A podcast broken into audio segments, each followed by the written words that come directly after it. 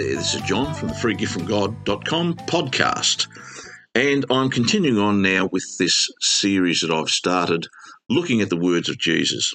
And I want to now look at the words of Jesus where he first began his ministry. And the very first things that he did and he said were to bring together those who were to follow him, to bring the 12. And we'll have a look from John chapter 1. I'm going to read from verse 35 down to the end of the chapter. The next day, again, John was standing with two of his disciples, and he looked at Jesus as he walked and said, Behold the Lamb of God. Now, John is bearing testimony to who Jesus was. He is the Lamb of God. He is the one who was sent to become the sacrifice, because that's what the Lamb was. And certainly under the Old Covenant, they used to sacrifice lambs as part of the sin offerings and so on. And John understood this. John the Baptist understood this. He said, Here is the Lamb of God. The two disciples heard him say this and they followed Jesus. Jesus turned and saw them following, and he said to them, What do you seek?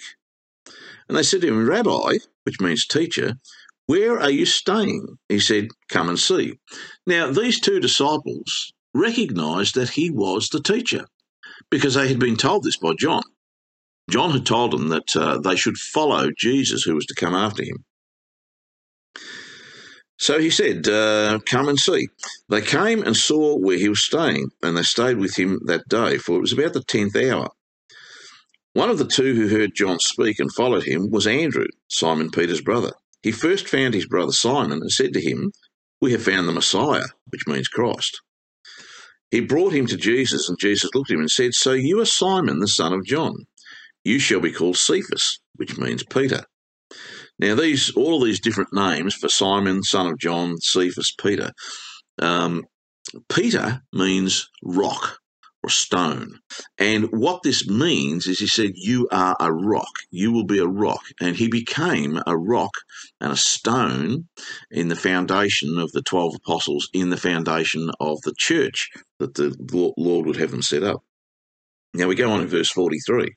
The next day, Jesus decided to go to Galilee, and he found Philip and said to him, Follow me. Now, this is important. The very first thing that Jesus said to all of these people was, Follow me. Now, we need to understand that. We need to become followers, just like they were, followers of Jesus Christ. Now, there are various stages that we can look at in the uh, in the walk that we take with Christ. First up, when we first hear the word, we become a disciple.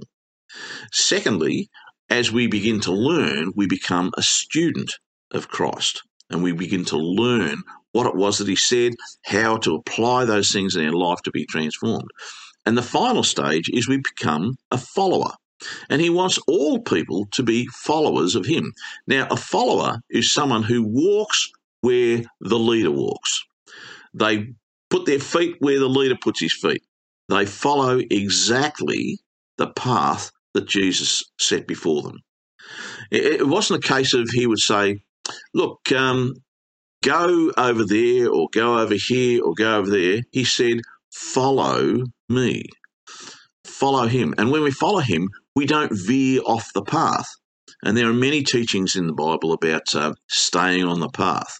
You know, it talks about the uh, the path is broad that leads to destruction, but the path is narrow that leads to life. And that narrow path is the one that Jesus walked, and he wants us to follow him. And by following, yeah, when we follow him, we should put our feet where he put his feet, so that if you were to f- see these 12 apostles following Jesus and they walked up the beach, it would appear as though there was only one set of footprints because they all put their feet where he put his feet. And that's the degree of um, the degree of accuracy we need to take when we follow Christ. We can't follow Christ believing what we want to believe. We can't say, well, look, I'll follow Christ, but I'll take this route out to the left, or I'll take this route out to the right. We can't follow him any other way than in the teachings that he gives us. And sadly, today, in many of the churches, there are a lot of false doctrines and false teachings in the churches that take people away from following him, basically, because they are not following according to his words. They're following according to the words of other people, other men who have said, look, you need to follow like this. And uh, but the Bible says, well, no, that's not what the Bible says. And Jesus was very upset with the Pharisees because they weren't following according to the words of the law and the prophets. And if you read Matthew chapter 23, the whole of that chapter is where Jesus is going, Woe to you, scribes and Pharisees, hypocrites! Now, a hypocrite is someone who says one thing and does another. They say, We are following you, but then they do the opposite, or they do something different. He talks about the Pharisee who stood up uh, in a, in the synagogue. He went there, and a tax collector went there. And the Pharisee stood stood up and said, "Lord, I'm glad that I'm not like other men. You know, not even like this tax collector." He says, "Because I fast twice a week and I tithe of everything that I've got." You know, and he's basically saying, "Look how good I am." And that's arrogance, and that is not following Christ. Arrogance is not part of the Christian covenant because we're taught to be humble. Whereas the tax collector, he wouldn't even lift his eyes up to heaven, but he beat himself on the breast and said, Lord, save me, a sinner.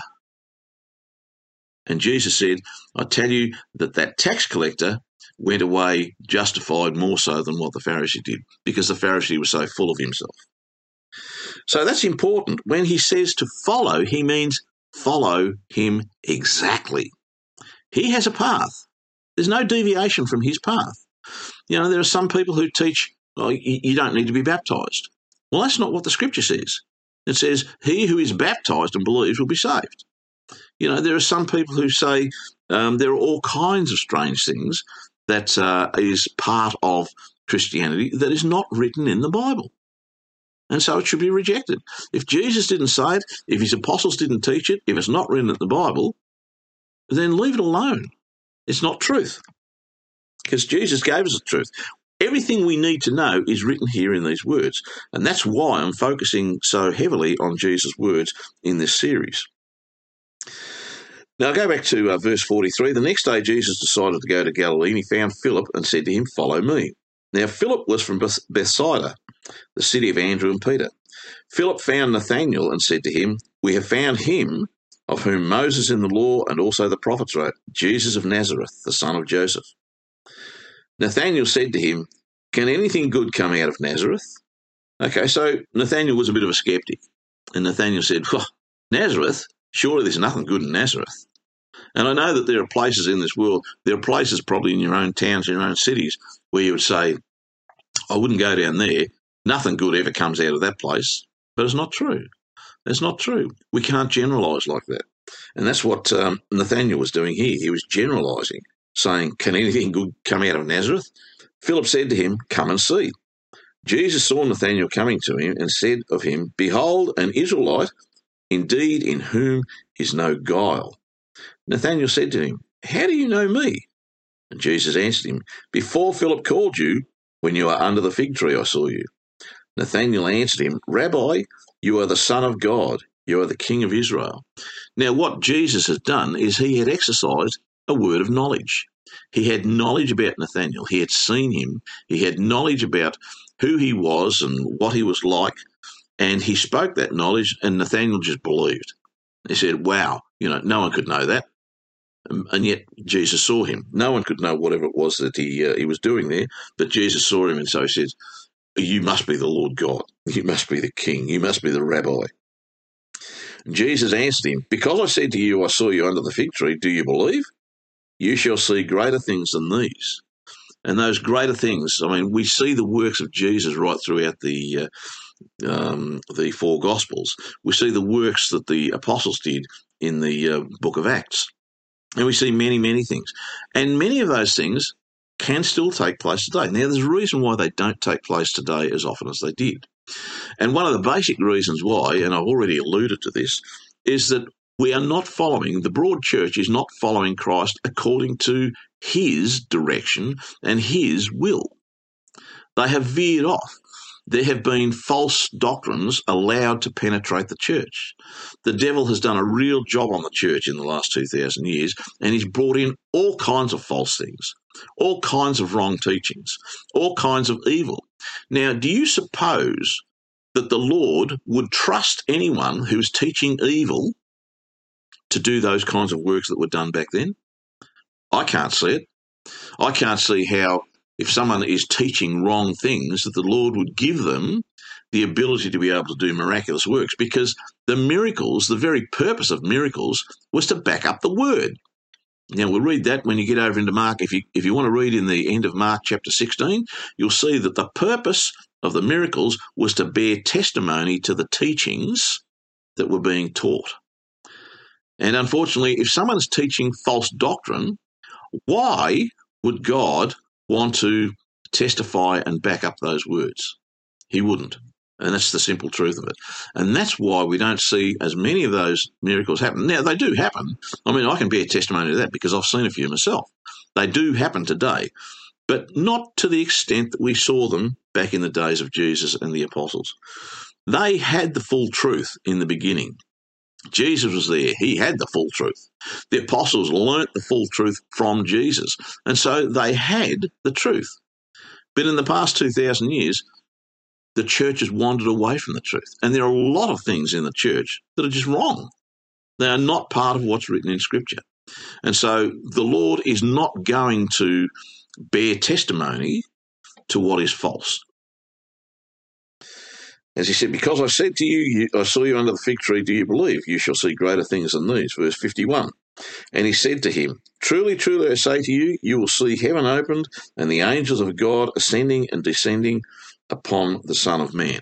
And this again just shows the power of who Jesus was. And, and we saw things like the Transfiguration, where um, um, God spoke directly to the apostles. And there were many instances like that. And so this is important that the first thing we need to learn and understand out of uh, this section of Scripture from the words of Jesus is to follow Him. And that's why I'm focused on the words of Jesus. If we're going to follow Him, we have to know what He said because it's His words that are key. We can't follow the lies that have been brought into the church. We need to go back to the source Himself, Jesus Christ, and find out what did He say? What did he say? And then we can follow him. So this is John from the freegiftfromgod.com podcast signing off. I hope you have a great week ahead, and I hope you'll join me again next week as I continue on looking at the words of Jesus.